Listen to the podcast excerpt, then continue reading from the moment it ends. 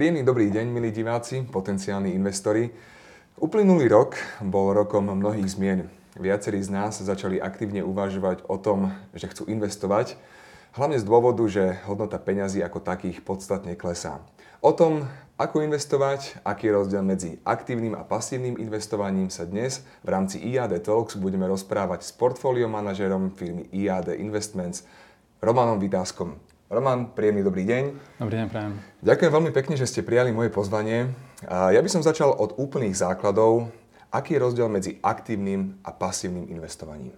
Samozrejme, tak aktívne investovanie spočíva v tom, že investor má konkrétny názor na vybrané tituly. Buď si myslí, že dané akcie sú podhodnotené alebo nadhodnotené. A na základe toho vlastne robí svoje investičné rozhodnutia a aktívne si spravuje svoje portfólio. Začo čo pasívne investovanie spočíva v tom, že investor akoby má nakúpený jeden cenný papier, ktorý kopíruje celý trh, alebo kopíruje nejakú jeho investičnú ideu. Či už to, že technologické akcie pôjdu hore alebo dole, ropným spoločnosťom sa bude dariť a tak podobne. Dá sa na to aktívne a pasívne investovanie pozerať aj z hľadiska časového horizontu? Lebo ja som mal vždy pocit, že to pasívne je také dlhodobejšie a to aktívne investovanie teoreticky by mohol byť aj na kratšiu dobu. Áno. Dá sa povedať, že hej, obidve investovania by mali byť na dlhodobejšie, aj keď pasívne investovanie vlastne spočíva v tom, že vy kúpite cený papier, ktorý kopíruje index a držíte ho dlhodobo. Zatiaľ, čo pri aktívnom investovaní sa snažíte nejaké krátkodobé výkyvy trhu zužitkovať vo svoj prospech a preto niektoré tie investičné rozhodnutia môžu byť krátkodobejšie. A čiže z takého laického hľadiska jednoducho pri aktívnom investovaní musíte sledovať, čo sa deje na trhu. Presne tak. Máte svoje portfólio, o ktoré sa vlastne staráte, ktoré rebalansujete vždy podľa potreby. Keď niečo ide príliš nad svoju nejakú vnútornú hodnotu, tak odpredávate. Zase naopak, keď vidíte nejakú chybu na trhu, tak dokúpite. A takto sa vlastne snažíte, či už sektorovo alebo vyváženým pomerom, ale, e, rebalansovať portfólio. No ale kto to sleduje? Ja to asi, ja to asi nebudem, čiže to asi musia sledovať ľudia, ktorí tomu všetkému veľmi rozumejú. Presne tak. Uh, to je možno aj e, pri uh, menších investoroch také nedorozumenie, že si myslia, že v podstate každý dokáže zarábať peniaze, stačí iba na to nejaká investičná platforma, ale ten investičný proces je veľmi dlhodobý. Napríklad, keď sa Varena Buffetta pýtali, že koľko on hodín stráví výberom jednotlivých akcií, tak to trvá niekedy aj 500 hodín. To znamená, to znamená že eh, keď chcete, keď portfólio manažer sa má venovať tomu portfóliu, treba čítať výročné správy, treba sa na to pozerať z rôznych uhlov pohľadov, odvetné analýzy a tak ďalej. A preto treba uh, sa tomu viacej venovať, ako iba kupovať veci, čo idú hore alebo dole. No dobre, tak ja ako potenciálny investor môžem nejakým spôsobom ovplyvniť, aké finančné nástroje nakupuje portfólio manažer do fondu? Vy ako individuálny investor si stanovujete, akou stratégiou sa chcete riadiť. Či už dynamickou, konzervatívnou alebo vyváženou. A potom už port, e, práca portfólio manažera spočíva v tom, že tú danú pridržiava sa tej stratégie a následne to investuje podľa danej stratégie. Rozumiem tomu správne, dynamická stratégia znamená potenciálne najvyšší výnos, ale aj najvyššia miera rizika. Potom je tam nejaká vyvážená stratégia a konzervatívna, kedy z dlhodobého hľadiska by tam malo byť to riziko najmenšie.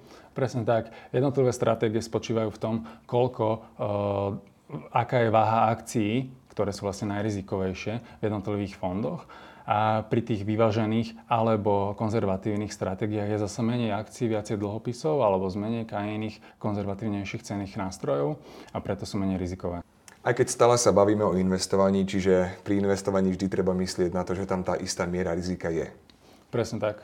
Každý investor musí na to myslieť, že pri investovaní v krátkodobom horizonte môže aj dojsť o peniaze.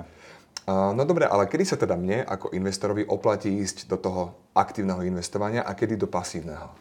My hovoríme investorom, že obidve riešenia majú svoj význam. Ehm, pasívne, pasívne investovanie je ideálne vtedy, ale hlavne z toho hľadiska, že je dobré na diverzifikáciu rizika. A v dlhodobom horizonte dokáže generovať zhruba 9 až 10% to je výnos pri pasívnom investovaní povedzme od roku 1926. Mm-hmm. Naopak sú, uh, sú časové obdobia, keď pri pasívnom investovaní, keď sa povedzme trh veľmi prepadáva, a vtedy má práve tá aktívna správa má svoj význam a dokáže, dokáže investor uh, využívať, využívať jednotlivé prepady na to, aby pri veľmi dobrých cenách nakúpil uh, cené papiere. A vtedy zasa to aktívne investovanie má svoju výhodu. Čiže každý investor, uh, my hovoríme investorom, ktorí budú mať obidva povedzme produkty, obidva riešenia, že má produkt do každého, riešenia, do každého počasia a tým pádom sa už nemusí viac, viac starať o svoje investície. V rámci aktívneho aj pasívneho e, investovania sa skloňujú aj ETF fondy. E, keby niekto netušil, čo sú ETF fondy, ako by sme mu to vysvetlili? Historicky to bolo tak, že na začiatku bolo iba aktívne investovanie.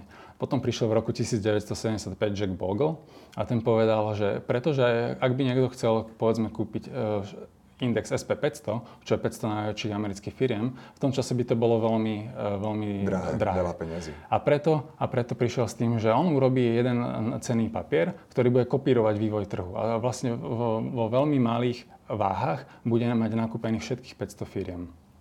Tým pádom uh, takýto exchange, exchange traded fund uh, vlastne vám dokáže pokryť celý trh pri minimálnych nákladoch. A tieto ETF fondy sú súčasťou aj aktívneho, aj pasívneho investovania. Pôvodne sa myslelo iba o pasívnom, ale jednotliví investori už si dokážu aj v dnešnej dobe tam dať ten svoj aktívny pohľad, že môžu nakúpiť povedzme akcie, ktorým sa bude dariť iba uh, keď vyhrajú republikáni alebo iba keď vyhrajú demokrati. Čiže už aj ten svoj aktívny pohľad si tam môžu uh, vnoriť do, toho, do tej investície, ale Najväčší, najväčší e, výnos pre investora je, keď nakúpi ETF fond, ktorý kopíruje celý trh a iba sa na to nepozerá. Takže to musí byť dlhodobý horizont. Presne tak. My každému hovoríme, že ideálne 5 rokov, ale ideálne 20 rokov a viac.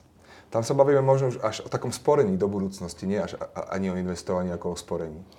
Presne tak. A to má byť vlastne, investovanie je istým spôsobom sporenie. Vy kúpite, vy sa e, zrieknete svoje súčasné spotreby na to, aby ste v budúcnosti mali tú spotrebu vyššie. A to je predpoklad aj sporenia.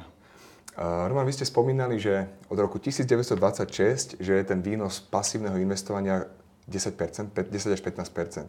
Presne tak. A aký rozdiel teda pri výnosoch pri tom aktívnom investovaní? Je to tam vyššie číslo, alebo je to približne rovnaké?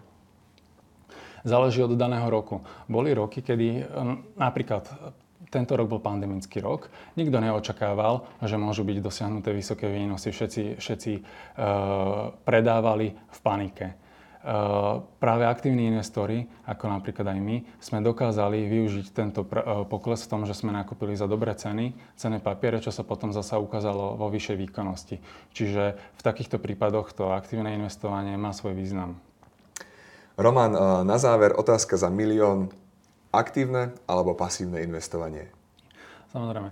Pri pasívnom investovaní treba povedať to, že zhruba od roku 1920 za posledných 100 rokov bol priemerný výnos na amerických akciách 9 až 10 čo je úžasný výnos pre dlhodobých investorov.